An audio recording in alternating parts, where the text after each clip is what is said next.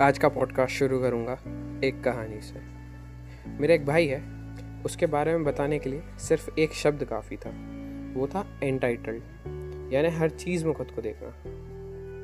अब बेचारा थोड़ा रंग से सांवला था, पर उसे इतनी समझ ना थी कि इस बात से भी फ़र्क पड़ता है। अब एक दफ़ा हम दोनों का एक साथ एक शादी में जाना हुआ, हम दूल्हे वालों की तरफ़ से थे। तो जो हर शादी में होता है, वही हम लोगों ने किया। दुल्हन के साथ खड़ी लड़कियों का बंटवारा किया गया। ये तेरी वो मेरी। हमने ये प्रोग्राम पिछली रात महिला संगीत में फिक्स कर दिया था। अब अगले दिन जब बारात लगी तब हम सबसे ज़्यादा खुश मेरा भाई था। क्योंकि उसका भी शादी में होने का मो, मोटिव सिर्फ़ एक था उस लड़की से पहचान करना। बारात लगी हम लोग धूमधाम से बारात लेके पहुँचे। पसीने में तर बतर हम सब लोग प्यास में पानी के लिए मर रहे थे। पर हमारा ये भाई उस लड़की की झलक के लिए घूम रहा था। और यूँ ही, कुछ पल में उसका सामना उस लड़की से हो जाता। इसके मन के सारे सपने से सामने दिखने लगते।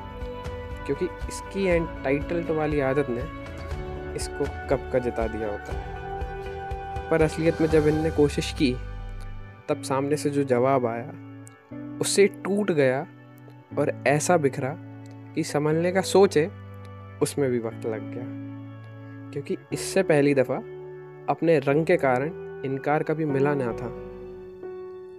इसी के साथ आज का पॉडकास्ट शुरू करता हूँ। आज का जो टॉपिक है, वो कुछ ऐसा है जिसे मैं बहुत करीब से जानता हूँ। क्योंकि इसके कारण ही मैंने बहुत कुछ खोया है और बहुत बार खुद पर शक करा है। खैर धीरे धीरे उससे भी उभरा हूँ। और एक कोट है जो आप सबने सुना होगा good looks don't matter but pure heart does सुना सब नहीं है। पर क्या ये सच है?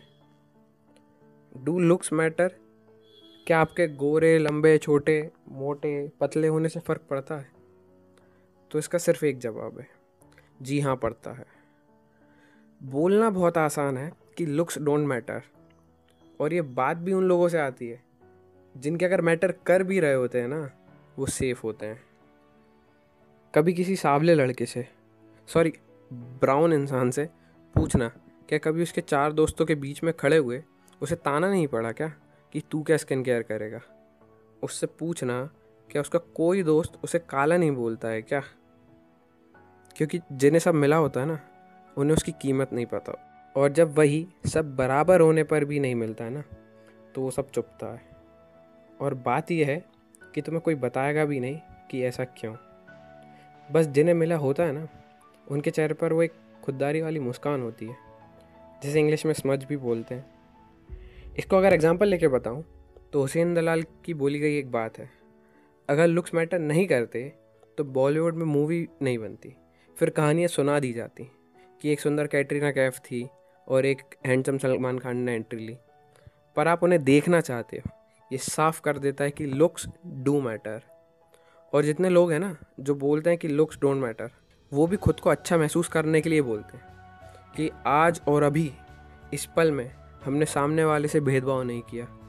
चाहिए तो ये, वो ये बोलकर सामने वाले को अफसोस दिला देते हैं कि your looks are not good और ये तबका है जिसने ये शब्द बनाया है। ब्राउन मुंडे, मेरा सवाल है उनसे। भाषा बदल के लोगों के इरादे तो नहीं बदल सकते ना? और बात ये भी है कि हर जन खुद को किसी न किसी से कंपेयर करके इन्फीरियर फील कर रहा होता है। हर जन सुंदरता में अपना एक आइडियल मान के बैठा होता है।